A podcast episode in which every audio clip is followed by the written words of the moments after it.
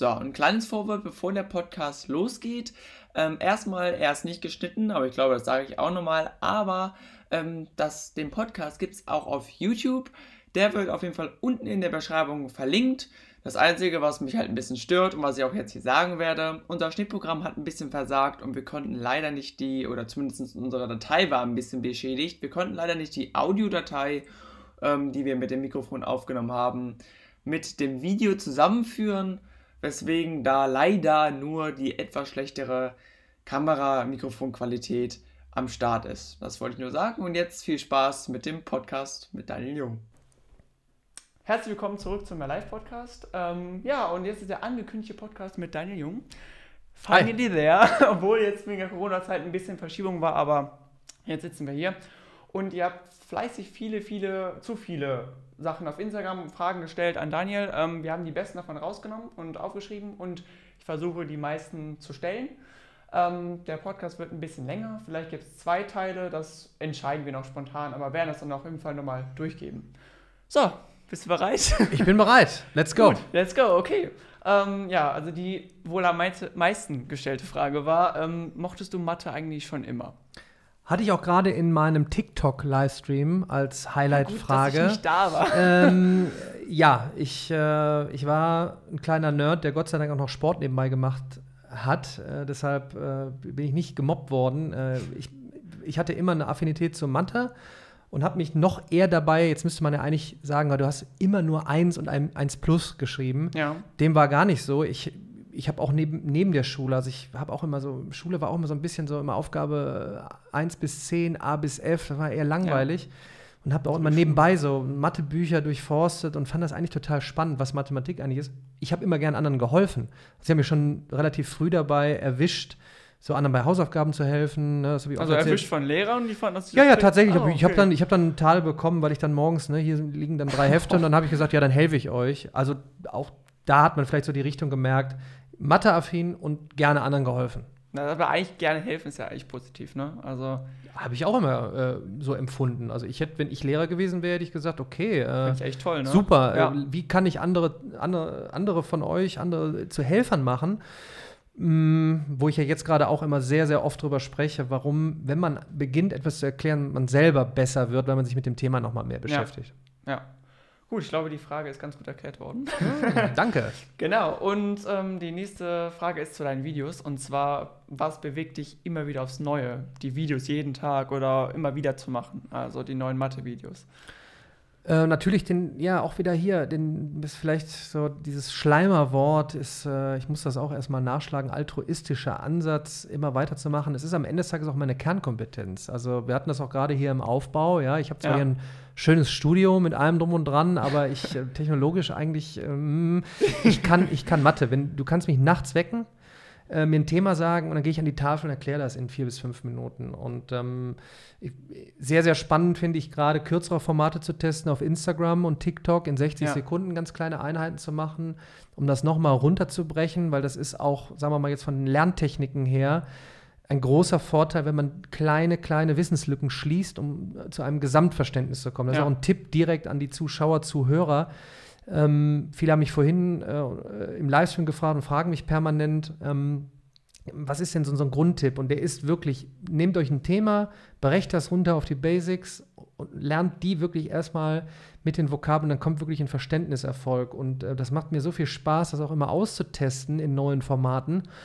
Und YouTube ist halt, da ist halt die Basis 4 bis 5 Minuten. Ja. Wo ein einminütiges Video scheitert, kannst du dann noch mal in 4, manchmal auch 10 Minuten wirklich noch mal ganz schlicht in einem weißen Tafelbild die so eigentlich so komplizierte Mathematik einfach rüberbringen. Und ich glaube, ich habe gestern, glaube ich, irgendwo in einem Podcast gesagt, solange ich lebe, werde ich Mathe-Videos produzieren. Das ist auch gut, das hat auch schon eine andere Frage beantwortet, und zwar, wie lange du vorhattest, YouTube zu machen?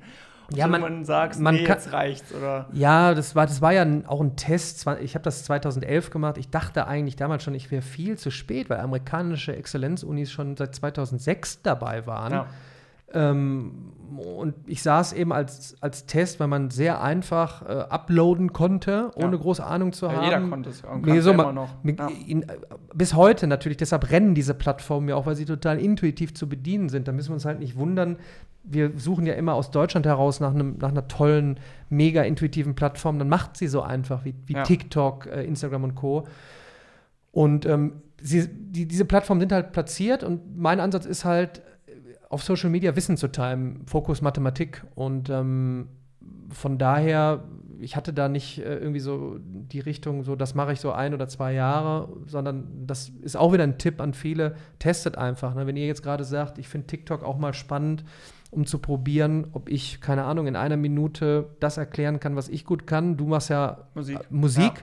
Ja. Kannst du vielleicht Tipps in Musik geben? Ich finde auf TikTok unheimlich viele Fotografen, die super Tipps gerade geben, wie man richtig Fotos macht. Ja. Ich finde das wahnsinnig vom Aspekt her des Lernens. Also von daher, wie lange werde ich zum Beispiel jetzt auf TikTok bleiben? Keine Ahnung. Wahrscheinlich auch so lange, bis ich es zeitlich schaffe. Ne? Ja, also gab es nicht so mal einen Moment, wo du dachtest, okay, jetzt läuft es irgendwie nicht so oder ich habe irgendwie keinen Spaß mehr in den Videos und deswegen vielleicht quittiere ich irgendwann. Es ist ein offenes Geheimnis, das habe ich in meinem Buch auch beschrieben, dass ich schon 2 Angebote hatte, meine Videos in eine Plattform zu geben, mit der Vorgabe, aber dann bitte weg von YouTube.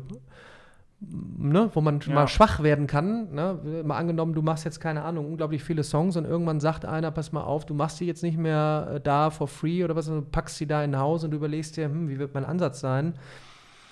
Das waren 2 schwierige Entscheidungen. Ich bleibe aber bei dem Ansatz, viele Menschen zu erreichen mit kostenlosen, guten Inhalten. Natürlich muss man irgendwann auch drüber nachdenken, wo verdient man Geld. Das wird aber, glaube ich, mit gutem Inhalt irgendwann immer kommen. Von daher, YouTube bleibt weiterhin eine super Plattform, auch von der Struktur her, die Sachen gut wiederzufinden. Das habe ich vorhin auch gesagt. Das ist noch schwierig, zum Beispiel bei TikTok scrollst du nicht durch den ganzen Feed durch, um auf ein Video zu kommen. Bei YouTube kannst du halt direkt in die Playlist Brauchrechnung gehen und hast direkt 30 Videos. Ne? Ja. So, von daher, ich bin mal gespannt, wie sich die anderen Plattformen hinsichtlich Lernen und Lehren entwickeln. Ja. Also TikTok weiß ich noch gar nicht, weil, wie gesagt, ich habe gerade vorhin schon mal, bevor wir aufgenommen haben, gesagt, so TikTok bin ich gar nicht so drin. Also seitdem es nicht mehr Musical.ly, sondern eben TikTok hieß, habe ich so aus den Augen verloren. Vorher war ich auch nicht wirklich aktiv, aber ich fand es auf jeden Fall cooler. Mich hat, glaube ich, ein bisschen gestört, dass bei TikTok wirklich so dieser große Mainstream war. Vor allem viel mit Tänzen und auch diese Sketches, die einfach auch irgendwie dann die App irgendwie ein bisschen zugemüllt haben und dann die guten Sachen darin verloren gehen. Und ich kann dir schon sagen, also das wäre jetzt, wenn wir jetzt hier im Dialog sind, im Podcast, wenn ich was mit Musik machen würde, ich würde sofort auf TikTok etwas machen. Sofort, jetzt. Ich würde hier rausgehen, Account machen, raus. Klar, die Debatte ist Datenschutz. Das ist sehr, sehr wichtig. Das verstehe ich auch. Ich habe in meinem Buch erläutert, dass eben ein chinesischer Medienkonzern jetzt dahinter steckt. Aber mein Gott, es sind alle drin. Es sind tolle Verteilungsmöglichkeit, eine super, super Plattform, die einem schnell die Möglichkeit gibt, viele zu erreichen. Ja, vor allem, weil sie so kurz sind. Ne? Also. Genau, man ein bisschen über den Algorithmus sich schlau machen. Und ich habe ein verrücktes Ziel, 1 Million Follower zu erreichen für Mathe-Content. Also, wer weiß. Aber du hast gesagt, in 7 Tagen, glaube ich, wie viele Abonnenten hast du? 20.000. Also das ist auf jeden Fall, der Progress ist auf jeden Fall da. Also kannst du auf jeden Fall schaffen. Ja, ne? Also. Absoluter Tipp, Möglichkeit testen und selbst wenn man nach einem halben Jahr wieder raus ist, man hat Sachen daraus gelernt, ja, wie schneidet man Videos, total intuitiv, wenn ich mich zurückerinnere, Schnittprogramme, ach, um Gottes Willen. Und jetzt kannst du mit einer Hand, mit dem Daumen ein paar Buttons drücken und selbst ich bin in der Lage, Sachen zu schneiden, also das ist der Wahnsinn. Also, von daher, ich finde es spannend, da darf ich kleines Kind wieder sein und testen und probieren. Ja, dann. Also ich überlege es mir auch nochmal. Also ich gucke es mir nochmal genauer an. Also ich habe natürlich auch Vorurteile, aber man weiß ja nie.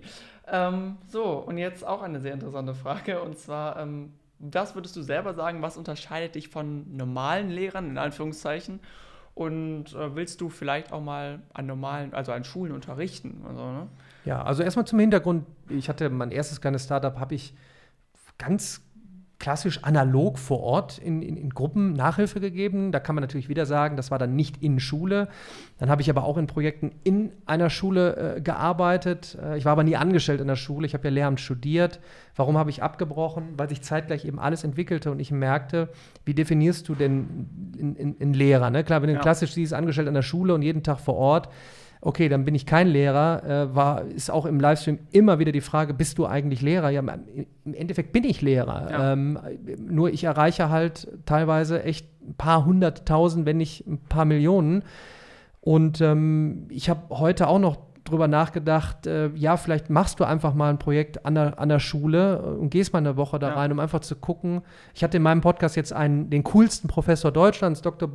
Bonet, der macht Werkstoffkunde und der denkt wirklich didaktisch über die neue Art von Präsenzphasen nach. Also sollten wir erstmal überlegen, was mache ich denn dann, wenn ich vor Ort bin? Ich würde zum Beispiel jetzt nicht eine Woche lang jeden Tag stur an der Tafel nur einfach Dinge erklären, sondern eine Kick-Off-Veranstaltung machen, einen von außen reinholen, einen Vortragenden, vielleicht kriegt man Simple Club, Lehrer Schmidt, Dorffuchs als Gastredner.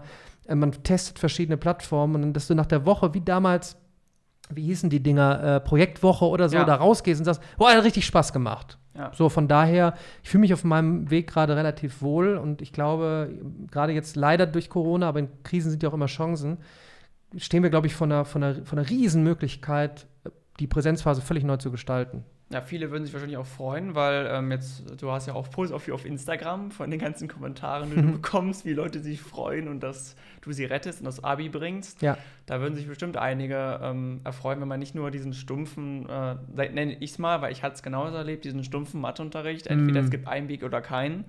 Und das ist auch das, warum ich, glaube ich, nicht unbedingt der Beste in Mathe war. Jetzt habe ich zum Glück einen tollen Lehrer und das ist auch, der erklärt auch auf viele Wegen, aber ich finde es halt schade, dass die meisten eben das eben nicht haben. Und du bist halt auch sehr vielseitig.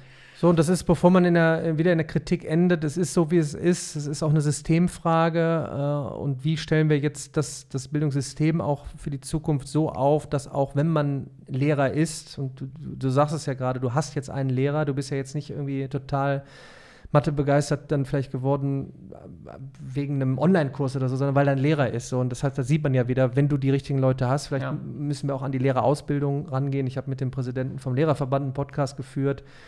Auch da versuche ich positiverweise anzugreifen, alles mitzugeben. Vielleicht in die Lehrerausbildung, TikTok, Insta, irgendwas sowas mitzugeben. Ja, und, irgendwas mit modernen, ne? Jetzt ist die Chance da. Ich bin überall mit dabei und presch weiter voran, auch von dem Aspekt her. Und kann das nur noch mal bekräftigen. Wir brauchen Menschen vor Ort. Das wird jetzt nicht rein digital alles sein. Natürlich. Und wo wir gerade beim Thema System sind, habe ich, glaube ich, eine Frage, die dich erfreuen wird. Okay, vielleicht auch nicht, aber egal. Weil ich weiß, dass du da gerne darüber diskutierst. Und zwar, was hältst du vom Schulsystem und was würdest du verändern? Ja, auch da, ich will keine Schleichwerbung machen. Ich musste ein Buch schreiben, das hat mir auch gut getan, weil ich genau das aufgegriffen habe, weil es so breit gefächert ist, worüber man diskutieren muss. Sprich, digitale Lernmöglichkeiten, Lern- und Lehrmöglichkeiten. Also von Inhalten her, die digitalisiert sind in Form von Videos, Online-Materialien, Tests, dem digitalen Zusammenkommen über Plattformen, sich auszutauschen, um zum Erfolg zu kommen, additiv, zusätzlich also zum Unterricht selber. Wie sieht die Vor-Ort-Phase, die ich ja vorhin angesprochen habe, neu aus? Also wie können wir sie interessanter gestalten? Welche Themen aber auch? Also sprich Themen, warum sollte ab einem gewissen Alter man sich mit Robotik beschäftigen? Weil ich gucke mich hier um, hier steht eine Kamera, hier liegt ein Smartphone, alles kleine Roboter, die miteinander kommunizieren. Wir müssen verstehen, was da los ist. Keiner muss Roboter-Spezialist werden, aber dann andere banale Themen wie Dinge hinterfragen, emotionale Intelligenz, was ist das überhaupt, komplexe Probleme lösen, wie geht das, selbstorganisiertes Lernen, was wir jetzt in der Corona-Krise merken. Es ist ein Mythos, dass sich jeder auf einmal alles selber beibringen könnte. Sonst würden alle Juchai schreien und sagen, ach ja, wir haben vom Lehrer bekommen Integralrechnung, ach, ich bin perfekt durchgekommen. Ich habe mir die und die Videos angeguckt, die Tests gemacht, mich noch digital ausgetauscht und kann das jetzt. Geht nicht, du brauchst einen, der dich abholt, bis hin zu Zukunftsjobs. Was kommt da? Also in 10 Jahren haben wir vielleicht eine interessante Information für alle, die es noch nicht wissen. Wir haben 60% Jobs, die wir noch gar nicht kennen. Das heißt, wir kommen in einen Prozess, wo in immer kürzeren Zeitabständen mehr passiert, Dinge sich ändern und man nicht mehr einen Job für 30 Jahre hat, wie stellen wir uns lerntechnisch drauf aus? Wisst ihr, die dazuhören, wisst ihr, welche Lerntechniken es gibt? Wisst ihr, welche Plattformen es gibt? Wisst ihr, welche Fähigkeiten verlangt sind? Wisst ihr, welche banalen Möglichkeiten hat, wenn man auf TikTok einfach mal rumspielt und mit einer Kamera agieren kann? Ja. Dass das ein Job für euch in der Firma sein kann. Vor 10 Jahren waren Social-Media-Manager verpönt, heute ist ein TikTok-Manager verpönt. Ja. Glaubt mir mal, wir sind gerade erst am Anfang. Und ich könnte da jetzt allein 2 Stunden drüber sprechen. Und ich habe es versucht, im Buch genau so zu komprimieren, dass man danach wirklich rausgeht und weiß, aha, so ist der erfolgreich geworden mit Mathe, Videos, YouTube, TikTok. Das ist ja die Einstellung auch von den Lehrern, die dann irgendwie sagen, so ja, wir können keinen Online-Unterricht oder so machen, weil dann verlieren wir unsere Jobs oder so. Aber es ist ja nicht so. Ich muss noch, entschuldige, wenn ich reingrätsche, ich will nur ganz stark untermauern, weil jetzt müssten ja eigentlich alle schreien, der Daniel und digital und alle Kinder-Tablets, mein Neffe ist 2,5, mit dem lerne ich Mathe und Physik, wenn ich in der Pfütze platsche oder einen Baum hochkletter. Ganz wichtig, frühkindliches Lernen ist nochmal ganz anders, ab welchem Alter kuratiert ein Tablet dann Sinn macht, das ist noch zu definieren, aber Fakt ist, gerade wenn du, ich nimm's mal ganz plakativ, wenn du aus der Schule rausgehst und Abitur hast, dann solltest du gewisse Dinge kennen. Welche Lerntools gibt es? Welche Kommunikationstools beim Arbeiten gibt es? Slack, Monday, Teamwork, Asana, Evernote. Was ist das? Hat man das schon mal getestet?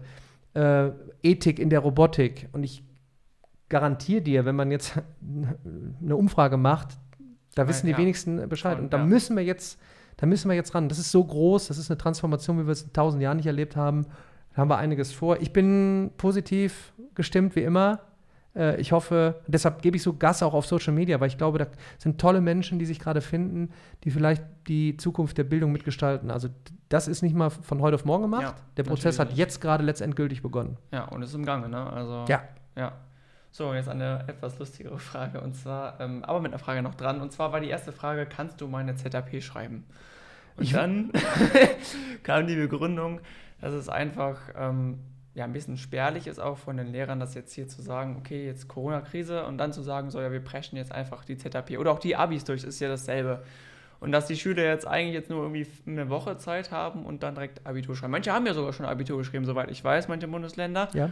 Und das finde ich auch ganz interessant. Ich bin jetzt raus, ich bin noch in der 11.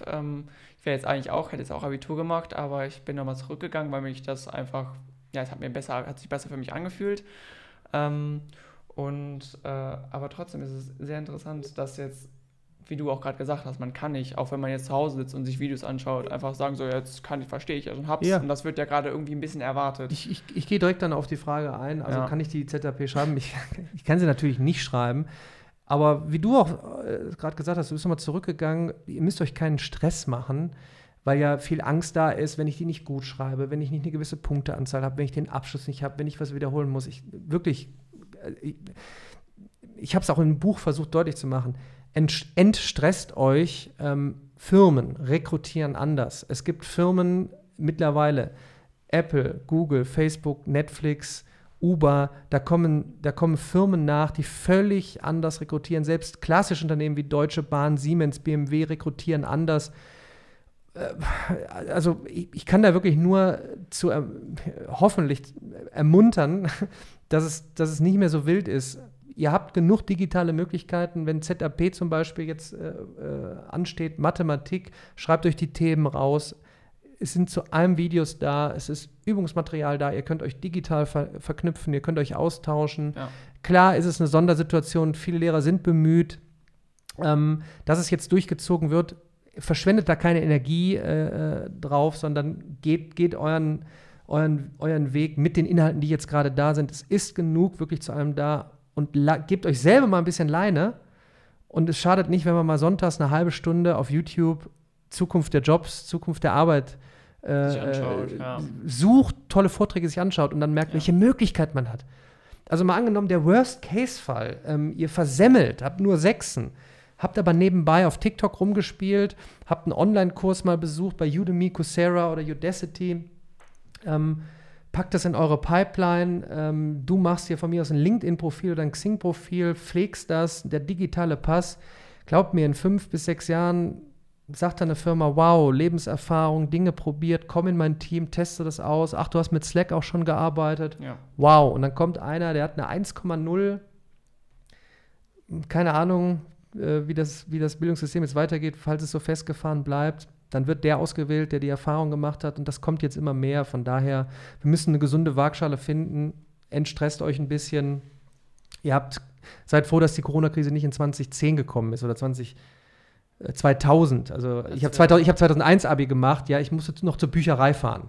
Ja. Und stundenlang nach einer Information suchen. Ja, da haben wir es deutlich einfacher jetzt. Ja, wirklich. Das ist schon krass. Naja, und dann kommen wir zu einer interessanten Frage.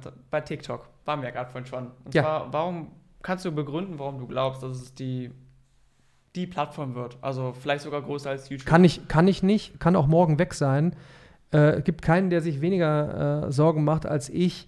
Es ist aber gerade, ich habe eigentlich schon vor 2,5 Jahren, 3 Jahren über Musical.ly gesprochen. Da gab es ja schon, ich glaube, Lisa und Lena, ja, die beiden Deutschen. Das war das so. Die Zwillinge, ne? Genau, so, die jetzt, glaube ich, raus sind und dann auch im Bereich Schauspielerei oder was auch immer gegangen ist. Ja, genau das, was du gesagt hast. Die haben sogar, glaube ich, ihre Schule abgebrochen. Ja. Und haben aber, weil sie so bekannt waren auf Musical.ly, einfach gesagt, sie haben genug Leute gehabt, die sie wollten. Aber man hat auch nichts vom Bekanntheitsgrad. Also, wenn du dich nicht weiterentwickelst, glaubt mir mal, dieser Ruhm wird vorbei sein. Es geht mehr darum, welche Fähigkeiten du erlernst. Und du kannst bei TikTok eben, jetzt vorhin eine Live-Kommunikation im Live-Chat, wie reagierst du da drauf? Also Thema komplexe Probleme lösen. Ja? Komplexes Problem, wie handelst du einen Livestream? Kommentare lesen, auf Wünsche eingehen, zwischendurch noch was machen, was weiß ich. Und Fakt ist, TikTok hat jetzt ein hohes Momentum, sie geben richtig Gas. Meines Erachtens wird es nicht mehr wegzudenken sein. Das ist so ein bisschen so wie, wie früher Elektrizität. Was ist, wenn mal alles abgeknipst wird? Das Internet hat sich durchgesetzt, YouTube hat sich durchgesetzt, Facebook, auch wenn viele denken, ist nicht mehr. Ja, Instagram ist da drunter, WhatsApp ist da drunter, also Facebook rules. Ja. Und TikTok ist jetzt das erste Mal so aus China jetzt so der Angriff. Das ist nicht Angriff, aber es ist halt, es ist da und von daher, also man muss auch nicht rein, also meinem Neffen, also wenn ich teilweise dann natürlich bei TikTok sehe, wenn da irgendwelche so Bassjumper da rumhüpfen, und ich weiß ganz genau, wenn mein Neffe sowas sieht, also der wird mit 2,5 einen Flickflack probieren, oder so, dann sage ich, der geht da auf keinen Fall rein, aber ich sag mal, wenn du jetzt 16, 17, 15 bist und darüber was probierst, go for it und dann schauen, was passiert und nicht rumheulen, wenn man irgendwie 20.000 Follower aufgebaut hat und man denkt, wow, das wird mein großes Ding, da kann ich ja dann Sponsored Posts machen und alles. Und dann wird er auf einmal abgeknipst. Ja, dann hast du so what? Du hast was gelernt und dann entwickel dich weiter und so sehe ich es halt als Riesenchance. Ich bin aber auch mal selber gespannt, wie es in 5 Jahren aussieht. Wobei es natürlich auch dann, du hast ja nicht nur TikTok, du bist ja, wie gesagt, eigentlich auf allen Plattformen unterwegs, Instagram, YouTube, vor allem präsent YouTube. Also du hättest ja gar nicht das Problem, dass du sagst, okay, wenn jetzt TikTok abgeknipst wird, hast du ja noch immer eigentlich alles. Ne? Also das ist natürlich Thema Business. Ja, am Ende des Tages ist es auch ein bisschen Business natürlich, warum ich es mache. Denn ich bin ja eine Marke, Mathe bei Daniel Jung. Ja. Und ich sag mal, jetzt geht es darum, da ist einer, der kommt von einem amerikanischen Konzern, der ist in Deutschland. Die Tochter hat mit meinen Videos gelernt, hat aber auch auf YouTube nicht nur meine Mathe-Videos entdeckt, sondern auch natürlich meine Education-Vlogs, also wirklich High-End produziert, mit Kameramann. Ich fange Projekte ein, wo ich denke, die es wert sind, sie einzufangen. So, und so sieht man dann auch, was da möglich ist, wie du Geschäftsmodelle aufbauen kannst. Und dann schaut man natürlich so, wo ist gerade was los, warum bin ich so präsent auf LinkedIn zum Beispiel, aus Business-Seite, da kann man. Ich bin ja als Speaker unterwegs. Gut, jetzt ist Corona, jetzt ist wenig Speaker-Auftritte. Aber da sind halt so tolle Möglichkeiten. Wenn man sich damit beschäftigt, dann weiß man auch, wenn man entweder selber hinterher einen Personal-Brand aufbaut oder in der Firma arbeitet oder für die Firma einen Brand aufbaut, warum diese Plattformen so wichtig sind. Und wir gerade so im letztendgültigen Übergang sind von, damals war von Radio zu Fernsehen. Ja? Und keiner wusste, wie ich ein Fernsehformat mache. Man muss sich mal die ersten Fernsehwerbungen angucken. Da hat man wie beim Radio einfach was abgelesen. So wie man kannte es nur vom Radio. sondern jetzt schwappt es über von TV zu Social Media. Ne? Und man merkt ja, TV-Sender ändern sich ja auch und müssen mit der Zeit gehen. Unterschätzt, finde ich. Der erste, du unterschätzt immer Innovationen. Ja? Also die Kutscher haben auch lange gesagt, dieses böse Auto. Ja. Also es war auch genauso wie das erste deutsche Fernsehen, das ZDF hat es ja, glaube ich, mit als der ersten Sender erkannt, die dann gesagt haben, okay, wir können ja auch einfach auf YouTube hochladen. Tagesschau ist auf TikTok. Echt jetzt? Ich meine sogar, lass mich nicht lügen, man müsste jetzt nachgucken, ich habe aber auf Flugmodus, ich glaube bei 400.000 Usern. Boah, ist krass. Okay, wahrscheinlich. Die Tagesschau, Hut ab. Das ist echt krass. Also, weil die waren am Anfang die so gesagt haben, so, ja, was ist YouTube? Wieso YouTube? Ja. Und auch die dann, wo ich aber das nicht verstanden habe, die dann irgendwie statt einen ganzen Beitrag, der 40 Minuten geht, so auf eine Minute runtergebrochen haben und dann gesagt haben, geht hier auf unsere Website und guckt euch das da an. Weil ich glaube, das ist auch, was viele auch unterschätzen, was man mit YouTube wirklich Geld verdienen kann. Es wurde ja von vielen, glaube ich, eher so von auch älteren Menschen geglaubt, so ja, okay, da laden Leute Videos hoch und damit verdient man kein Geld. Aber so ist es ja nicht so. Wenn man sich die erfolgreichsten YouTuber anschaut, die da Millionen verdienen, ist das natürlich unfassbar. Ne? Okay, die haben auch Werbeverträge und so, aber wer weiß, was in Zukunft auch da kommt, Geschäftsmodelle, von denen wir heute noch keine Ahnung haben. Thema Virtual Reality oder Augmented Reality. Ja, Apple vor allem, Augmented Reality, ne? Who knows, wenn du da jetzt deine Erfahrung gesammelt hast, wer weiß, wo du landest, wo du endest. Ich würde mir wünschen, dass in Schule das eigentlich auch viel stärker thematisiert wird, gerade in der Oberstufe, und man wirklich, keine Ahnung, vielleicht ein Fach Social Media macht, ne? Und dann einfach rumspielt. Und wenn man es dann kuratiert macht, ist es doch besser, als wenn ich die Kids einfach so reinlaufen lasse, weil auch da versuche ich ja sanft mit Mathematik-Hintergrund drüber zu sprechen, Algorithmen, ne? Also da sagen ja viele jetzt, oh Kotzbrech, Gauss-Algorithmus, irgendein Ergebnis hinschreiben ist nicht richtig, boah, ich bin kacke in Mathe. Nee, Algorithmen, was steckt dahinter, was steckt hinter dem TikTok-Algorithmus, warum erwische ich mich, dass ich bei TikTok nicht mehr rauskomme?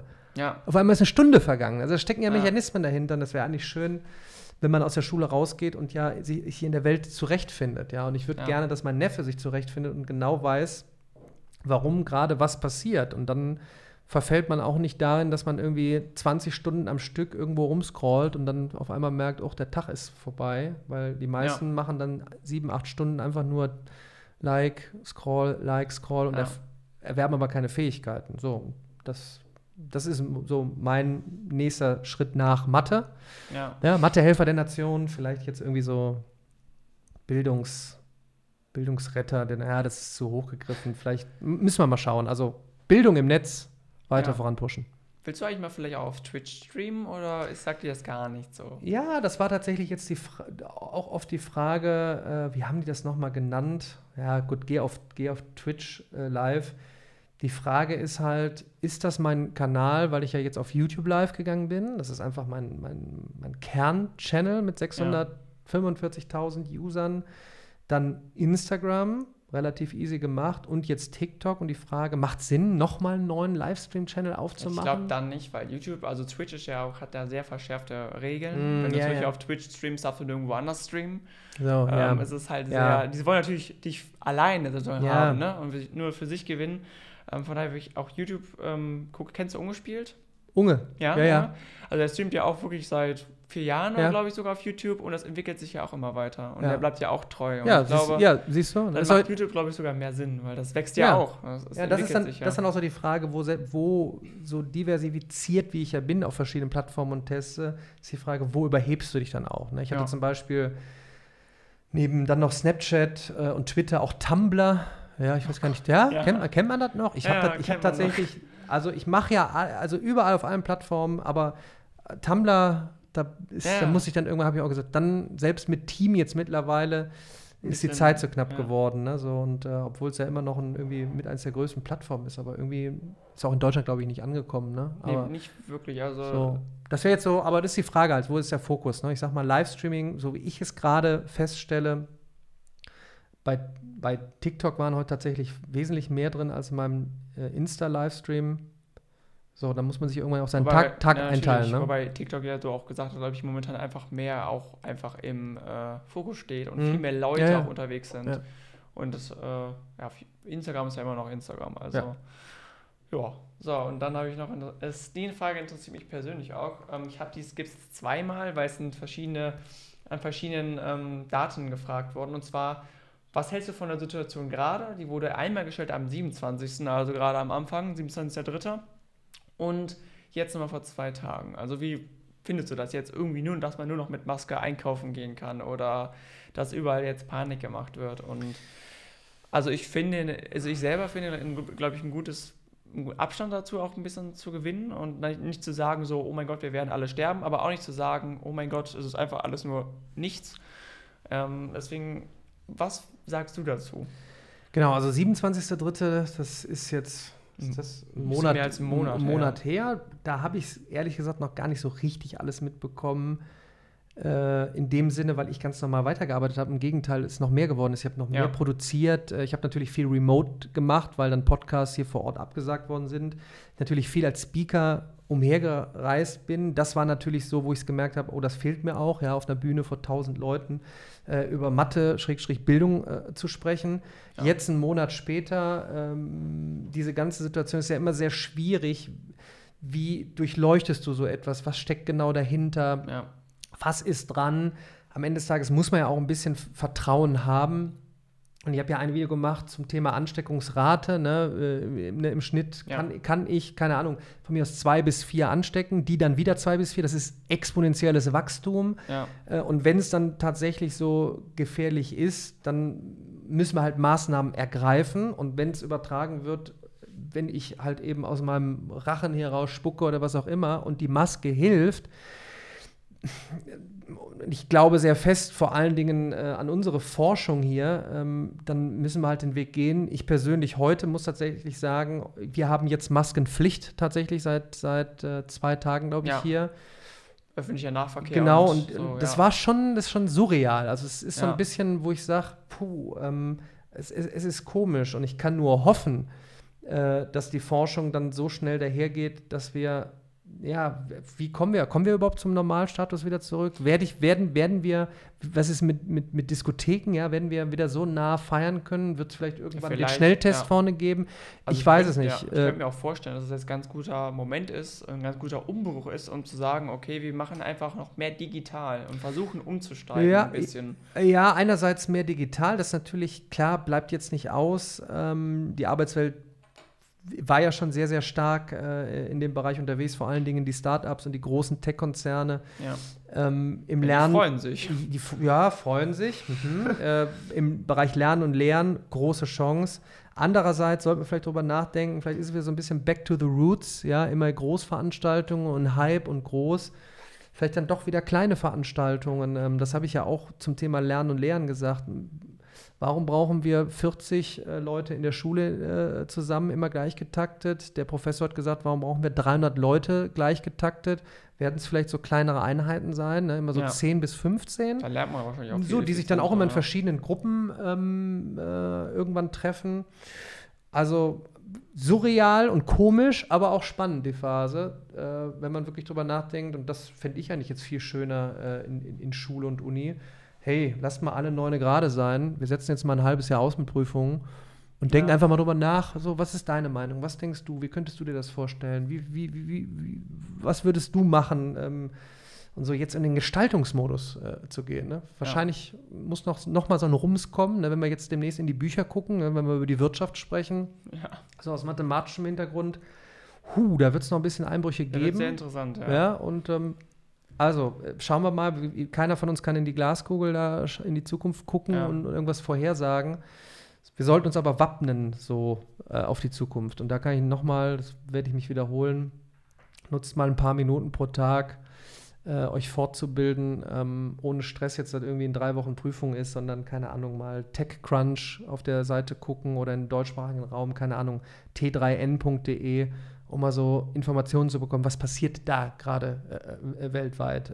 Was ist Microsoft Teams, Google Hangout, Zoom, Jitsi etc., Slack. Und dann merkt man, wie spannend es ist. Ja, was ich auch persönlich mache, ist auch immer Sachen hinterfragen und auch wirklich informieren. Große Fähigkeit der Zukunft. Dinge hinterfragen klingt sehr banal, aber auch richtige Fragen stellen. Ja. Also ich muss immer vorsichtig sein, Thema Künstliche Intelligenz, da bin ich ja auch dran, das ist immer sehr schwer, die Videos rennen nicht so gut, deshalb, da muss ich mal aufpassen, aber Schlüsseltechnologie nur zu vergleichen wie mit Elektrizität Und da mal hinterzublicken, was da gerade passiert, kann extrem spannend sein. Und das können Computer, Robots, die KI noch nicht so gut, so die richtigen Fragen stellen. Ne? Ja. Also mein Neffe, im Moment ist er jetzt in der Phase, der fragt eigentlich jedes Mal, egal was ich antworte, warum. Ja. Ja. Das ist eine große Aufgabe, zum Erfolg zu kommen, dass er nicht mehr warum fragt. Ja. Und ich dachte mir nur, sensationell, das haben wir irgendwann in der Schule nicht mehr gemacht. Ne? Immer so, warum? Ja. Warum? Ist so. Ja, genau. Ist so. Ja. Mach Aufgabe 10 bis 11. Warum? Ja, mach einfach. Ja. Warum? PQ-Formel. Warum? Brauchst du fürs Leben? Warum? Ja. So, und das ist wirklich, das kann man mal trainieren. Kommt mir schon wieder. Mir kommt immer in Talks, kommen mir immer Sachen. Weiß ich jetzt schon, weil ich im nächsten Livestream mache. Sehr gut. Freut mich. Und das Einzige, was ich halt bei der, ich würde es nicht gerne Krise nennen, aber irgendwie ist es ja irgendwo auch eine, dass ich auch mir dann die Zahlen angucke und mir denke, okay, ich bin jetzt nicht gut in Mathe, aber irgendwas passt da nicht ganz zusammen. Und dass ich nicht weiß, dass ich jetzt nicht sage, ich misstraue unbedingt der ganzen Regierung, aber ich auch nicht sage, ich glaube, die haben nicht alles richtig gemacht. Und ich finde es schade, dass viele Leute durch die Gegend laufen, wie zum Beispiel bei mir jetzt. Ich war letzte Woche Mittwoch mit dem Hund draußen und dann kam mir schon einer auf der Straße entgegen im Auto mit Maske und ist ausgestiegen und hat mich derbe angeschnauzt, ich soll gefälligst diese Straßenseite wechseln, ansonsten würde er die Polizei rufen. Oh. Dass sie so unentspannt mittlerweile geworden sind, finde ich dann auch irgendwie nicht das richtige Ziel. Und jetzt fangen ja schon irgendwie etliche Zeitschriften an, Quarks und Co. und so zu schreiben, haben wir es vielleicht ein bisschen verschätzt. Und ich finde das eigentlich auch sehr spannend. Also ich lasse mich davon jetzt nicht irgendwie sagen, so, mal irgendwie Masken und so, finde ich zwar jetzt nicht super, aber ich würde jetzt nicht sagen, so, jetzt macht gar keinen Spaß mehr alles hier. Also ich mache ja weiter. Und ich habe auch für mich jetzt zum Beispiel mehr Zeit, wie du mehr Zeit für Videos hast, mehr Musik zu machen. Ja. Hat natürlich auch Vorteile, so rumzuhängen zu Hause. Also man sollte Dinge hinterfragen. Wie gesagt, man kann sich auch drüber tot diskutieren. Die Sachen sind so, wie sie sind. Und dann kann ich nur sagen, dann nutzt jetzt die Chance und dann sollte man selber so viel Impact bekommen, keine Ahnung, baut ein Social-Media-Brand auf, sodass man dann Gehör hat, weil ansonsten verrennt man sich, ne, und schreit immer und denkt und was ist. Und meistens ist natürlich dann auch immer eine Sache von den richtigen Informationen, dann fährt halt einer her, hat vielleicht einen schlechten Tag gehabt, ist selber unzufrieden mit der Situation. Auch da sollte man ja hinterfragen, warum macht er das? Thema Hunde, ich könnte auch ellenlang, wenn ich joggen gehe, ne, dann verstehe ich manchmal nicht, warum die Hunde dann frei rumlaufen. Ich weiß nicht, wie du dazu stehst, mit Leine und Nicht-Leine. Ja, kommt drauf an, wo, ne? Also. So, am Ende des Tages, um nicht ganz abzudriften, ne, jeder sollte für sich die Dinge hinterfragen, sollte vernünftig diskutieren. Am Ende des Tages müssen wir jetzt gucken, wie die Vorgaben sind. Wenn jetzt die Vorgabe ist Maskenpflicht mit fetter Geldstrafe, dann wirst du wahrscheinlich die Maske aufziehen, wenn du einkaufen gehst, finde ich auch vernünftig. Ja, aber einkaufen keine Frage, aber ich würde jetzt zum Beispiel ein guter Freund auch von mir, der hat auch gesagt, so ich trage gerne in Einkaufsläden, wo auch eben auch die gefährdete Gruppe, sage ich mal, die etwas Älteren auch rumlaufen und auch einkaufen, trage ich die Maske gerne, aber ich werde mich jetzt nicht in die Schule setzen, wo nur 16- und 17-Jährige sitzen und da eine Maske tragen, weil alle glauben, wir werden davon sterben und der sagt auch, ich trage keine Maske. Und so ungefähr die Einstellung würde ich, glaube ich, auch vertreten, weil das ist auch, finde ich, ein tiefer Schnitt in die Meinungsfreiheit und auch in wie man sich selber gibt. Und so, also es ist kontrovers zu diskutieren. Und auch hier, ich freue mich immer, wenn es dann immer wirklich Studien gibt, Belege gibt, was ist denn genau dran? Wenn es jetzt tödlich ist, ja, und man sagt dir so, es ist tödlich, ja gut, dann werden wir wahrscheinlich nicht rausgehen, dann werden wir wahrscheinlich drin bleiben. Ist die Frage, also ich denke mal, da sind wir wahrscheinlich jetzt gerade mit Maskenpflicht erst ganz am Anfang und ich würde mich da auch nie auf eine einzige Aussage verlassen, dass ich jetzt sage, so ist jetzt mein Punkt, sondern hinterfragt die Dinge, diskutiert die aus und dann am Ende des Tages, okay. Das ist ja, also es ist überall so, es ist ja genauso wie bei mir, wir haben ja angefangen, uns vor knapp 2 Jahren vegan zu ernähren und das war ja auch, dass man sagt, okay, man hat irgendwann angefangen und dachte dann so, okay, das ist mein Standpunkt und dann hat man aber Neues gelernt und hat dann wieder einen neuen Standpunkt bekommen. Und ich glaube, das sollte man auch immer weiter tun. Nicht sagen, so jetzt bin ich irgendwie studierter Arzt und jetzt habe ich alles gelernt und muss mich nie wieder weiterbilden, weil so ist es ja nirgendwo, glaube ich. Egal, was du machst. Genau, das ist so wie Pauschalaussagen. Daniel Jung möchte, dass jetzt alle nur noch digital lernen, nur noch mit Videos. Ne? Wo ich sage, okay, der ist vielleicht irgendwo bei YouTube auf ein Video gegangen von 2012, wo ich, keine Ahnung, noch nicht so geübt war, keine Ahnung, vielleicht für ihn oder sie rezeptartig eine Tangentengleichung erkläre. So, und dann sage ich, aber dann beschäftige ich mich doch damit, was steckt dahinter? Und ein Grund mehr, dass wir zu Forschern wieder werden und Lust haben, Dinge zu hinterfragen und auszudiskutieren. Das muss wohl erlaubt sein. Und das hoffe ich nur, da vertraue ich auch drauf. Und deshalb auch wieder ein Grund mehr, dass wir gerade im Social-Media-Bereich mehr sehr guten Input liefern, sehr guten Content nach draußen geben. Außer was hier wie so ein Podcast-Format, ne? Nicht zu viele und schnelle Schnitte, sondern eine kontroverse Diskussion. Und dann soll der Nächste seinen Standpunkt geben. Ja? Der Nächste sagt vielleicht, das ist alles Müll. Der Nächste sagt, nee, das ist so. Der Nächste hat eine Studie. Und dann kommt man für sich selber auch irgendwann zu einem Schluss. Ne? Ja. Und Ernährung will ich gar nicht anfangen. Fragen mich auch viele, aber es ist ja wirklich, das ist ein Riesenthema. Kommt daran, an welche Seite man sich anschaut. Genau, ne? So. Und irgendwann muss man ja auch für sich testen und Entscheidungen treffen. Ne? Ich kann da nur eine Sache geben, falls die Frage gleich kommt, Vegetarier, Veganer, Carnivore-Diät mit Fleisch, alles hin oder her. Da mache ich keine Aussage zu. Für mich ist nur eins wichtig, Industriezucker weg. So, das war für mich Gold wert. Und halt einfach, ich würde sagen, man macht einfach das, wo man sich wirklich, wirklich gut fühlt und nicht zu sagen, das gibt ja auch manche Leute, das ist nämlich ganz interessant bei meiner Schule, eigentlich sind die Schüler auf meiner Schule sehr tolerant, was Veganismus angeht, aber waren schon sehr neugierig, immer dann wollen sie probieren und haben dann gesagt so, ja, schmeckt ganz okay, aber wenn man dann merkt, dass sie das nur sagen, weil es einfach vegan ist, es ist halt so, finde ich das so, wie als würde man sich so ein bisschen selbst veräppeln. Deswegen sage ich einfach so, ganz ehrlich, wenn du jetzt probierst und sagst, es schmeckt gar nicht, dann mach, was du willst, mach das, wie es dir gut geht, aber jetzt, wenn du sagst, okay, ich probiere es, es schmeckt richtig geil, und dann zu sagen, es schmeckt scheiße, ist halt einfach nicht cool, finde ich. Und deswegen soll jeder einfach so machen, wie er sich gut dabei fühlt. Genau. Also, was willst du sonst machen, ne? So, du hast gerade schon gesagt, du bist ja schon länger auf YouTube, sehr lange. Bist ja eigentlich schon ein Urgestein von YouTube, obwohl du 2011. Obwohl du gesagt hast, dass du zu spät angefangen hast. Dachtest du, genau. Ist aber gar nicht so. Und zwar hat sich deine Einstellung gegenüber den Medien geändert, seitdem du mit YouTube angefangen hast. Also der Progress von 2011 bis jetzt.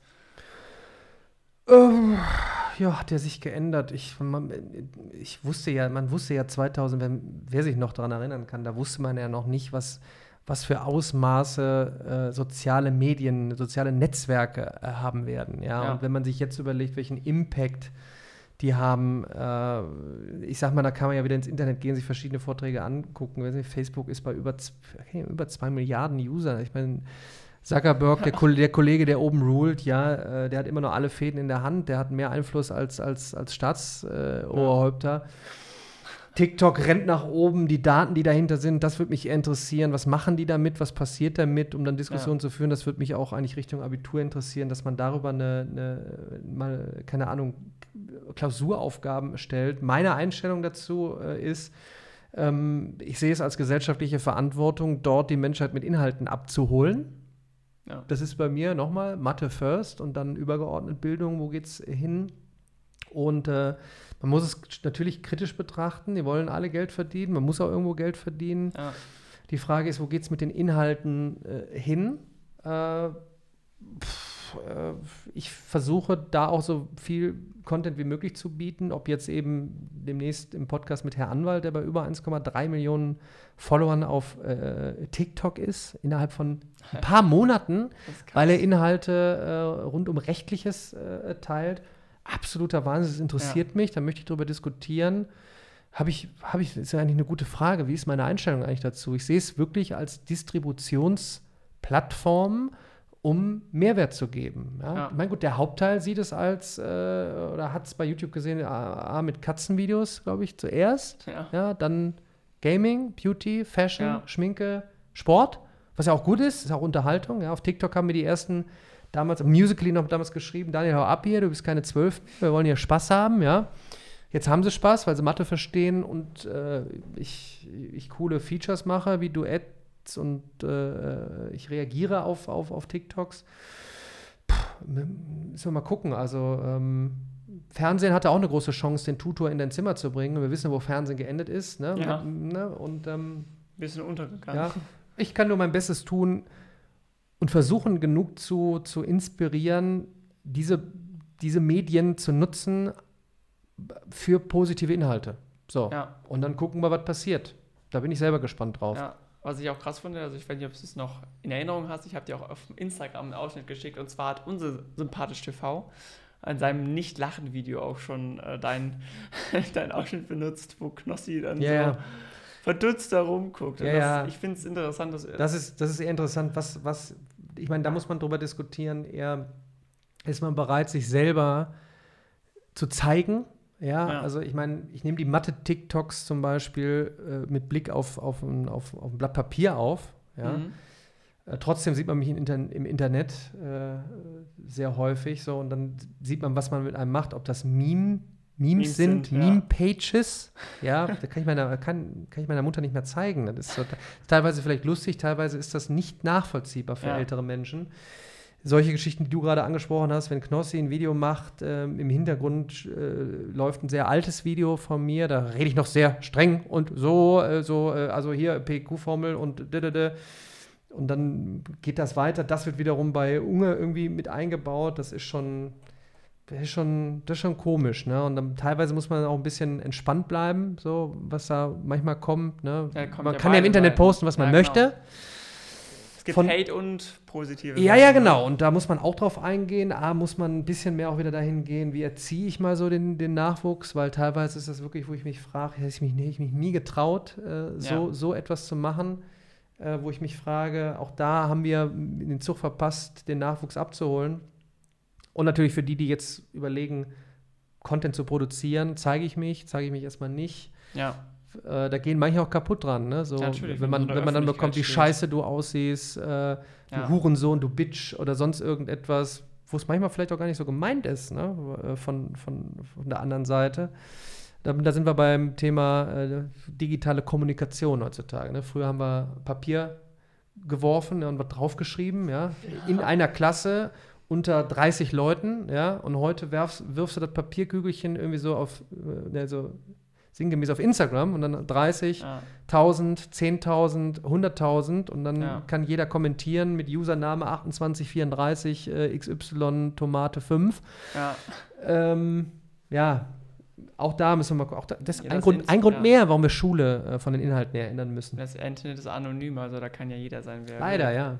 Also es hat Vor- und Nachteile, ne? Also Leute trauen sich vielleicht immer was, ne? Auch vielleicht Leute, die jetzt so Videos machen, auch vielleicht YouTube-Videos machen, aber ohne es zu zeigen, können da so sagen, so ich lebe mich hier aus, aber ich traue mich nicht, so das so in echt zu sein. Aber es gibt auch genau die Kehrseite, dass Leute da dich beleidigen und das einfach eigentlich nur unnötig ist. Ja. Ne? Gut, angeknüpft an die Frage ist, ob du weißt, wie man richtig mit der digitalen Welt, also mit Handykonsum und den Medien umgeht. Weil viele Leute haben da, glaube ich, ein bisschen, sagen wir schon, oder meine Mutter sagt auch oft zu mir, du rutscht fast in die Schiene, dass du süchtig bist, irgendwie, dass du, ne, also absolut, auch hier, bevor ich jetzt irgendwie so klinge, als hätte ich die Weisheit gepachtet, auch hier lese ich relativ viel dazu. Es gibt ein Buch, das heißt Das überforderte Gehirn. Für mich wäre es ein Standardwerk für die Oberstufe, damit du verstehst, was da passiert, also wo wir von den Prozessen, die da oben im Kopf abgehen, wo wir herkommen. Also von unserer Entwicklungsstufe her, ne? Also ich gehe durch den Wald, und dann sehe ich auf einmal ein Tier, das könnte ja ein Jaguar sein, und Reaktion weglaufen, ja, so. Und warum auf einmal dann, wenn ich mein Handy auf habe und immer kommt von oben genau diese Notification rein und der Button, und der hält dich und der zieht an dir und du kommst gar nicht mehr raus, und das muss man eben alles, wenn man das versteht, dann fällt es einem leichter, dahinter zu steigen und vielleicht mal zu sagen, so gerade wenn es ums Lernen geht, es gibt Studien, das hat ja gar nichts damit zu tun, was meine Meinung ist, wenn du lernst und das Handy liegt neben dir rumgedreht, dann hast du es neben dir liegen und nur rumgedreht, aber es könnte Moment, habe ich was verpasst gerade? Vielleicht den neuesten Like-Button, was auch immer, wenn es draußen ist. Also weg, dass ich nicht in Reichweite habe, dann habe ich einen höheren Lerneffekt. Das ist die ganz banale Sache. Die nächste ist, man bekommt in der Presse mit, dass manche sagen so, erst ab 18 Smartphone. Jetzt sagen alle, oh, dann verpassen wir Soziales und etc. Und dann gebe ich immer nur zu bedenken, das habe ich in meinem Buch auch versucht, wenn führende Tech-CEOs ihre Kids mindestens bis 12 tech-free lassen, dann muss das irgendeinen Grund haben. Und wenn man sich zurückerinnert als Kind, wie viele soziale Kontakte man hatte und wie viel Spaß man hatte, ja, dann ist es eher die Frage, wie kann ich zum Beispiel, ich meine, ich unterstütze ja die Roberta-Initiative Robotik für Kids, da machen wir ein Grundschulprojekt, um so einen kleinen Roboter zu programmieren, der mit ins Weltall fliegen kann. Ja, wenn du es kuratiert machst und wirklich nur ein Tablet hast, wo aber nicht die ganze Zeit ping, ping, ping, ping, ping, ping, ping, ping, ping, ping, ping, ping, ping, ping, ping, ping, ping und du blöder Sack, Arschloch und was auch immer kommt, sondern ich nutze das, um die Welt, so wie sie tickt, zu nehmen und daraus coole Projekte zu machen. Und man merkt man jetzt schon wieder in den paar Minuten, wie schwierig das ist. Und wenn du das einem 11, 12, 13, 14-Jährigen sagst, würdest du ihm jetzt sagen, hey, Handy weg, dann sagen die, was willst du? Du nimmst mir meine Welt. Ja klar, ja, weil es schon da ist, weil du es so gewohnt bist. Ich glaube, da brauchen wir eine grundsätzliche Debatte. Und wenn man hört, Handyverbot in Frankreich oder so, es geht gar nicht um dich abzuschneiden von der Welt, sondern wirklich dich in die Zukunft zu führen. Und ich merke das manchmal selber, wo ich mich selber hintrainieren musste, um zu sagen, okay, jetzt ist so und so viel Uhr, ich lasse es jetzt. Ja, ja. Also gar nicht Wissen teile und immer mache, jetzt kommt meine Buchphase, jetzt lese ich. Ja, und ich merke das schon, wie schwierig das ja für mich schon ist, der es versteht. Und dann kann ich nur annähernd mir vorstellen, wie schwierig das ist für Jüngere. Und ich kann nur einmal zu bedenken geben, würdet ihr einen 8-Jährigen an ein Steuer im Auto lassen und selbst im Verkehr fahren lassen? Natürlich nicht. Jetzt sagen alle, das ist doch nicht das Gleiche. Doch, das ist das Gleiche. Genauso wie ein 8-Jähriger in einem Auto dem Verkehr nicht gewachsen ist und dem ganzen Handling, ist ein 8-Jähriger nicht dem Smartphone gewachsen, mit allen Apps, die offen sind und die ganze Zeit Ping machen. So. Ja. Und dann kommt man Schritt für Schritt, versteht man das. Dann sagt man, okay, dann kannst du ja eine App, ein Handy haben mit nur, keine Ahnung, einer App, Notfallbutton oder schnelle Kommunikation mit den Eltern und Freunden, sowas, keine Ahnung. Finde ich, das ist eine große Chance auch für Deutschland, vielleicht jetzt mal nachzudenken, wir machen da was draus. Oder eine andere Struktur, also Struktur generell, würde ich sagen, also hilft mir zum Beispiel auch, zu sagen wie du, okay, um 18 Uhr mache ich es aus. Ja, aber da musst du erstmal hinkommen zu der Struktur. Und das ist sehr schwierig, wenn ich auf TikTok 1000 Freunde habe, auf Insta und das geht nur durch Aufklärung, ja? Dann kommt die erste Studie, oh Gott, ja, wir sind ja erst seit 2007 iPhone, ja, bei Smartphones da, also wir sind ja erst 12, 13 Jahre da. Langzeitstudien gibt es ja erst so wirklich gute, dann so ab 10 Jahre und das wird sich leider erst in den nächsten Jahren dann einpendeln und dann wird man irgendwie merken, okay, das Smartphone, das Tablet, der Laptop, der hier liegt, das sind alles Tools, mit denen ich lernen kann, mit denen ich arbeiten kann und die mich jahrelang vielleicht ein bisschen zu viel abgelenkt haben. Und dann trainiere ich und dann wird es Coaches geben, die in den nächsten Jahren nur helfen, hier ist mein Angebot, um dich vom Handy wegzugehen. Das wird es geben, das prognostiziere ich jetzt. Gut, dass es recorded wird. Es wird eine Riesenindustrie sein. Ja? Die App, die dein Smartphone ab 11 Uhr sperrt. Was meint ihr, warum Apple eingeführt hat, zu sehen, wie lange du wo du unterwegs bist? Ja, das ist krass, wenn man das mal selber, aber ich merke das auch manchmal, wenn man so ein Chill-Wochenende hat, wie ich es gerne nenne. Detox. Man denkt so, okay, ich bin jetzt vielleicht eine Stunde drauf gewesen, dann waren es irgendwie versehentlich 2,5. Mhm. Dann sieht man nämlich da mal, wie krass und wie schnell das auch geht. So. Detox wird das Neue. Also wirklich, du machst, keine Ahnung, ein Detox-Wochenende ohne Zugang zum Internet, ne, wo alle gesagt haben, ist dann zurück in die Kreidezeit und sowas. Es wird keine Ahnung, Projektwochenende geben, ja, Detox-Wochenende, ja. Das ist so, und wie schön es sein wird. Ich merke das mit meinem Neffen, ja. Ganz klare Policy, Handy ist weg. Ich mache vielleicht mal ab und zu, hole ich es raus und sage, ich mache jetzt ein Foto. Ja. Ansonsten ist das Ding weg, da gibt's nichts. So, und dann redest du mit dem und guckst dir an, wie der Bus losfährt, gehst in den Bus rein, du merkst, wenn er die Puste, es hört sich jetzt ein bisschen pathetisch an, aber wenn er die Pusteblume nimmt und dann pustet der, dann lernt er Physik. Das ist viel geiler als auf dem Ding. Und dann es wird sich durchsetzen. Das macht eigentlich auch viel mehr Spaß. Ja. So, und ich habe auch jetzt eine etwas längere Frage. Und wir gehen leider wieder zurück zum Thema Lehrer.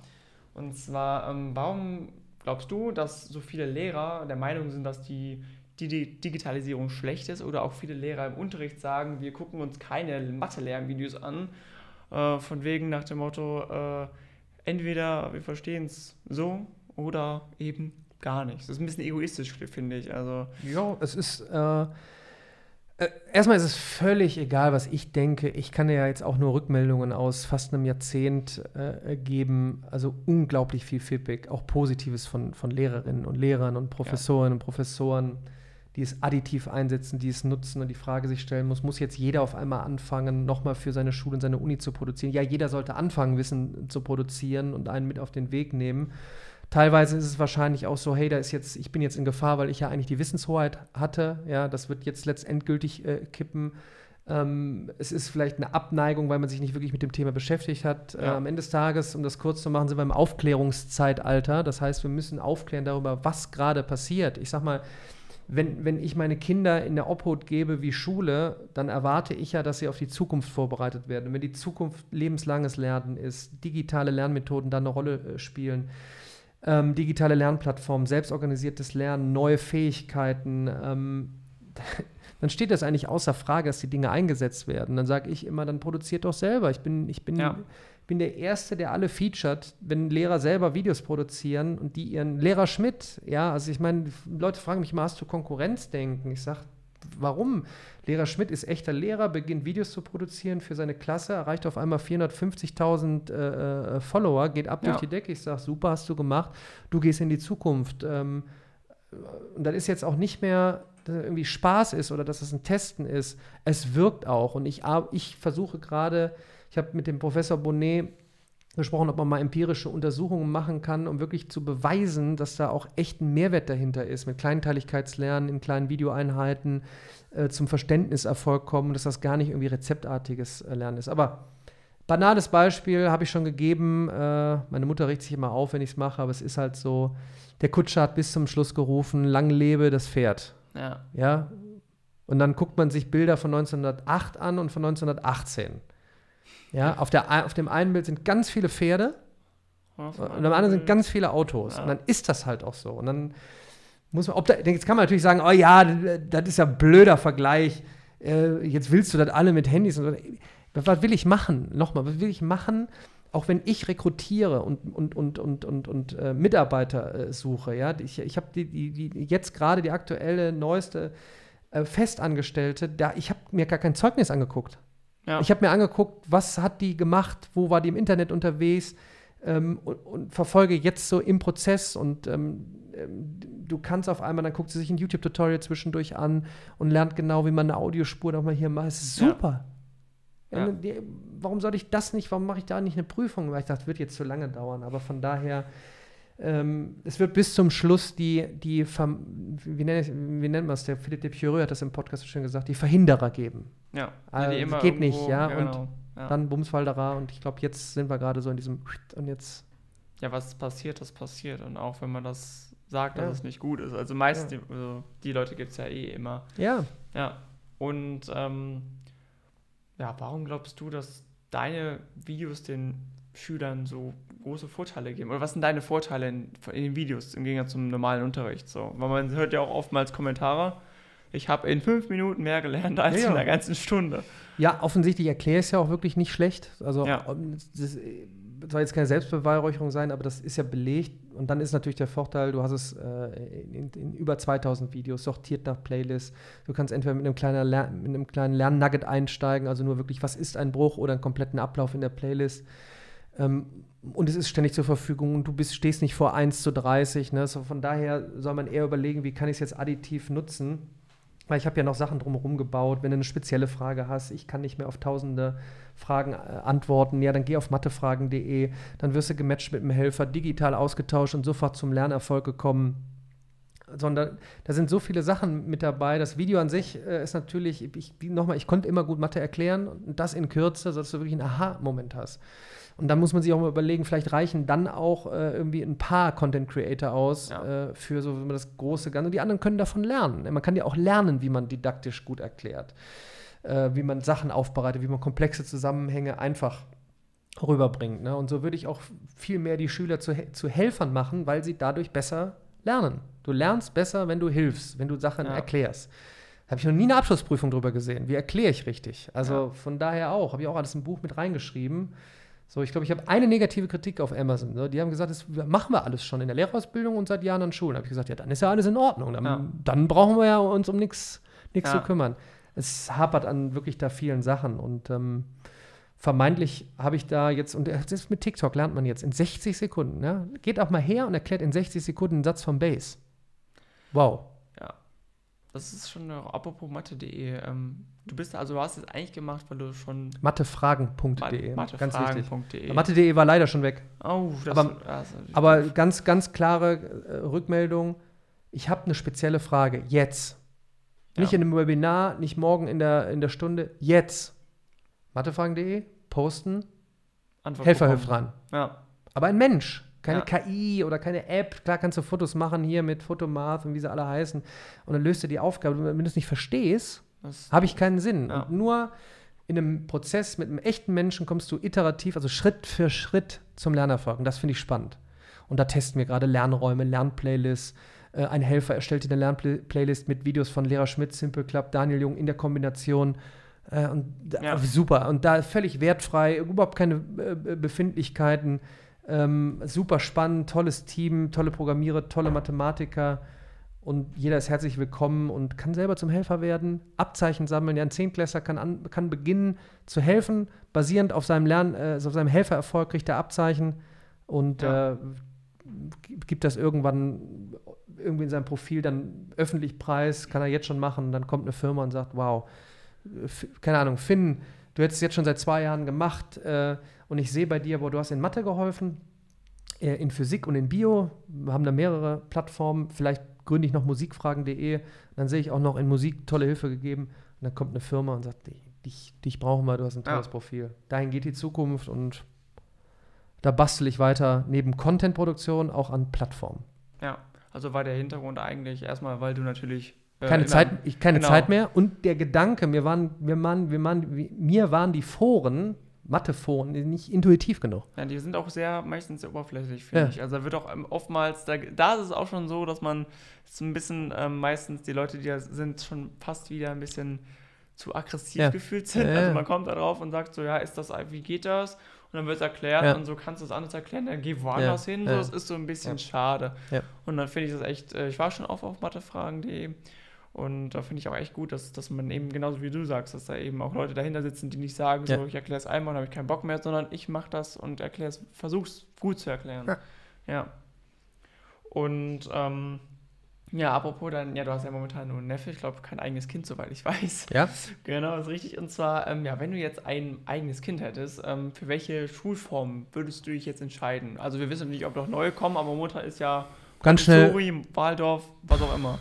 Ganz schnell, ein verlängerter Kindergarten, ein Kindergarten verlängert, das ist ja so, ich sitze ja hier gerade auch in einem, ich wollte es als Lernspace nach draußen bringen, es war zu früh für die Welt vor 5, 6 Jahren, ob Waldorf, Montessori, die haben halt die Ansätze, man braucht ja keine Kreativen in der breiten Masse, ne? Aber wir gehen ins kreative Zeitalter, auch ein super Buch, The Whole New Mind, da geht es darum, warum wir von Left-Brainers zu Right-Brainers gehen, also links sehr analytisch, ne, und rechts kreativ, visuell, warum die Jobs dahin gehen. Ich überlege tatsächlich selber, mal irgendwann ein Praktikum im Kindergarten zu machen, so völlig als Unternehmer klingt das total banal, aber um sich da die Hörner abzustoßen, dann zu überlegen, wie kann ich die Kindergartenzeit eigentlich verlängern? Natürlich mit einer Struktur, wir brauchen immer noch ein Curriculum, also manche Sachen kann ich nicht davon ausgehen, dass man die sich selber beibringt. So. Und da muss man halt gucken, dann das Thema projektorientiert arbeiten.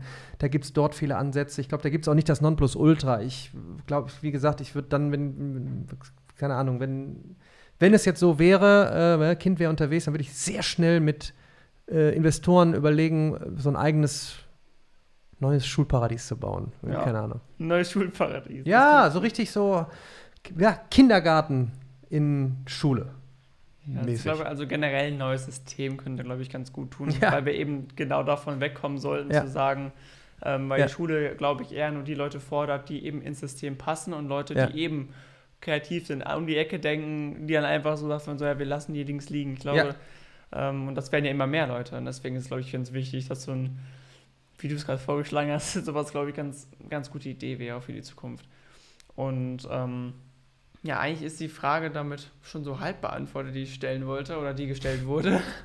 Und zwar, ja, welche Skills sollten von den Lehrern oder an die Schüler denn vermittelt werden in solchen Schulen? Oder welche, die Schulen stellen sich vielleicht um und vermitteln dann andere Sachen. Welche sollten denn am besten vermittelt werden? Du hast, glaube ich, gerade von so ein bisschen angekratzt, so ein bisschen Kreativität, Social Media oder wie gehe ich eben mit Podcast Menschen um? Genau, wie mache ich einen Podcast? Keine Ahnung, also man kann ja nicht Ich wollte sagen, den Podcast von vorne hören.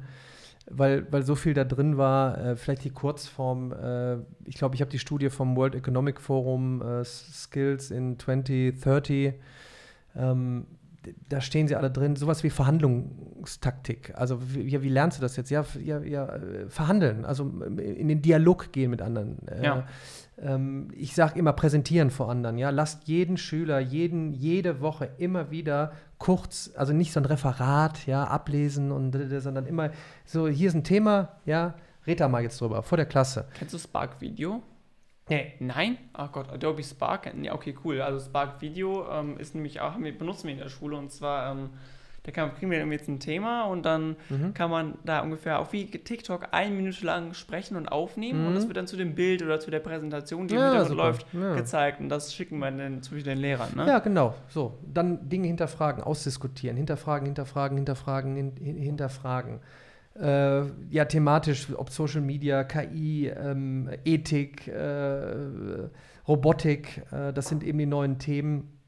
Ansonsten sich selber einfach mal was Neues beibringen, was die Schule nicht gemacht hat. Ja, was sollte sie machen? Keine Ahnung. Keiner muss Programmierer werden. Es ist trotzdem spannend, einfach mal in eine Programmiersprache einzutauchen über einen Online-Kurs, weil dann ist es ein komplexes Problem. Ich muss es mir selber beibringen. Also würde ich einfach mal sagen, so bringt euch mal Python bei, eine nach oben rasende Programmiersprache, wo auch unser Portal drauf basiert. So, macht mal den Kurs. Und dann kommen wir nächste Woche zusammen und diskutieren darüber. Und lernen Techniken. Was gibt es? Was ist Mastery Learning? Was ist Bite-Size Learning? Was ist Micro Learning? Welche Studien gibt es da? Aufmerksamkeitsspanne. So, und ich habe es im Buch versucht zu pressen und einmal übersichtlich darzustellen, und dann hat man die Ansatzpunkte, und jeder hat selber jetzt die Chance, für sich loszugehen in die Zukunft, unabhängig davon, ob die Schule, das System es jetzt hinkriegt. Ja, also da kann man ja nur versuchen, auch mit dran selber zu arbeiten. Ja, also genau, was du gesagt hast, hinterfragen und auch mal einfach was Neues ausprobieren. Und naja, also ich habe noch sehr interessante Fragen, keine, nicht wirklich, aber doch sehr interessant. Und zwar, was ist dein Lieblingsessen? Ich habe kein Lieblingsessen. Das ist so wie Lieblingsfarbe oder sowas. Also ich habe schon immer gerne, keine Ahnung, mein Müsli gegessen. Das würde ich jetzt, das ist vielleicht klingt jetzt vielleicht nicht total spektakulär. Also, solange du zuerst das Müsli und dann die Milch reintust, ist ja doch alles gut, ne? Keine Ahnung, also wirklich, ich bin da wirklich, das ist wie technologisch, das ist so, wo ich sage, das fällt mir jetzt ein, so, die einen sagen dann Spaghetti, die nächsten, die Fleischesser sagen Steak, also ich bin da eher, keine Ahnung, Wirkungsesser, so, oder wie soll ich es nennen, keine Ahnung, in Gesellschaft, also, das ist vielleicht... worauf du am meisten Hunger hast. Ja, also ich gehe, bin überzeugter Markteinkäufer, wie man samstags auf dem Markt mit meinem Schwager. So, von daher. Aber nicht so, das ist das eine Highlight bei mir. Ja. Sorry, Mathe ist mein Highlight. Das tut mir leid. Wenn es Mathe als Essen gäbe, wäre es dann wohl Mathe als Lieblingsessen. Wenn es Mathe gäbe, wie würde es aussehen? Wie ein Müsli? Ich weiß nicht, keine Ahnung. Apropos Simple Club, hast du, glaube ich, davon erwähnt. Hast du schon was, machst du noch was mit den Jungs? Weil das sind ja auch, die sind ja auch omnipräsent. Ja, ich hab öfters mal geschrieben mit dem Alex von Simple Club. Es ist leider nichts draus geworden. Mir haben wieder viele geschrieben, ich stehe zur Verfügung, einen Podcast zusammen machen, Filmchen, also wenn irgendwas ist. Ich glaube, die haben ja auch viel zu tun mit ihrem App-Universum. Ja.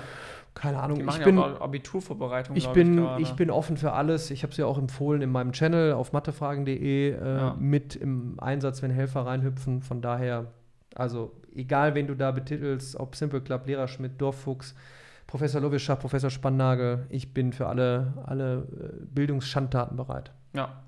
Und dann noch eine andere Frage. Du machst ja, obwohl du auf YouTube längere Videos machst, auf TikTok, ne? Also 4 Minuten, 5 Minuten, glaube ich, Hast du mal vor, so längere Videos zu machen? Oder vielleicht ganz anderes Spektrum? Vielleicht zu sagen...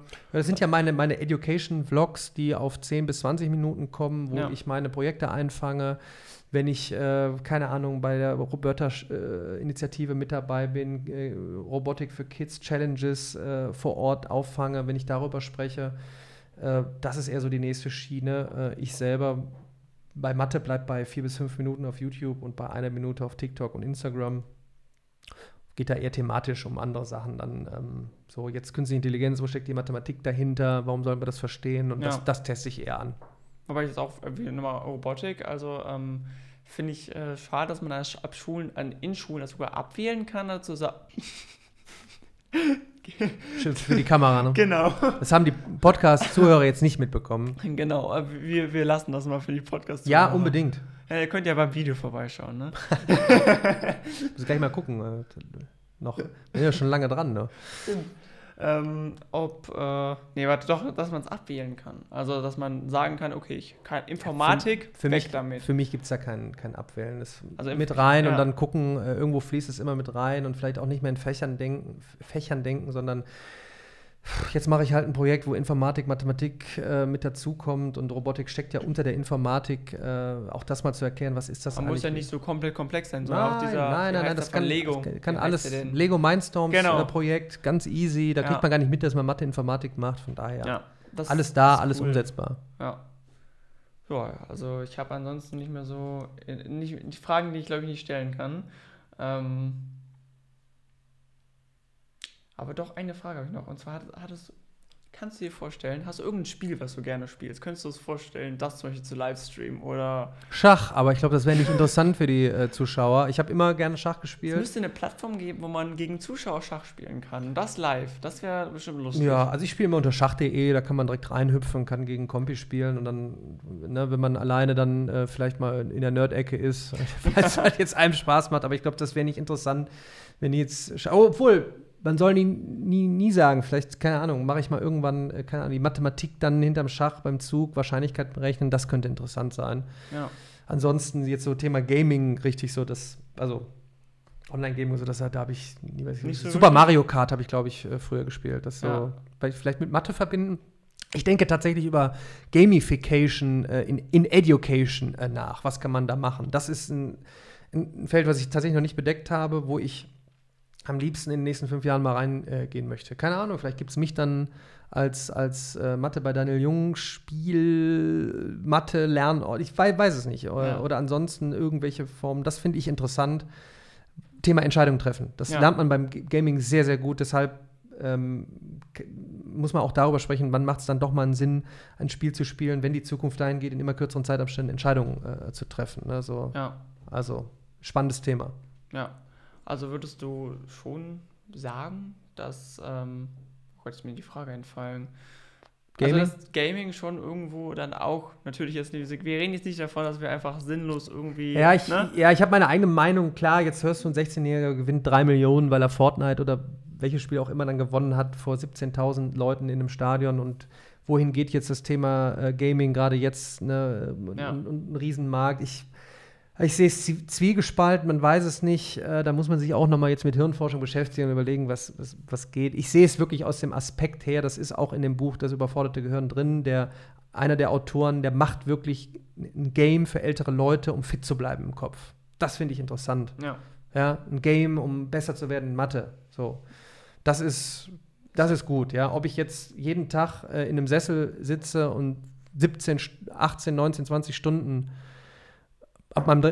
Lebensjahr Fortnite spiele, um dann mit 16 3 Millionen zu gewinnen, da würde ich sagen, da gehe ich mit meinem Neffen lieber planschen, und dann soll er nicht 3 Millionen haben, aber was anderes machen. Also das ist ein interessantes, schwieriges und interessantes Thema zugleich.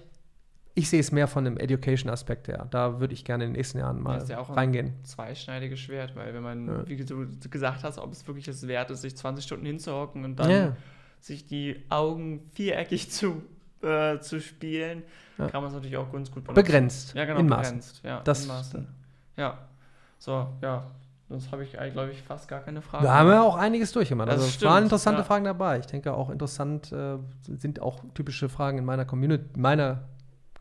Von daher gespannt, was da jetzt so an Feedback dann kommt. Lieblingsfarbe muss ich ja nicht fragen, also kannst du natürlich alles mit Mathe beantworten. Also. Lieblingsfarbe Mathe? Nicht, keine Ahnung. Blau hätte ich jetzt dann so. Ja, stimmt, du trägst auch immer gerne blau, ne? Ja.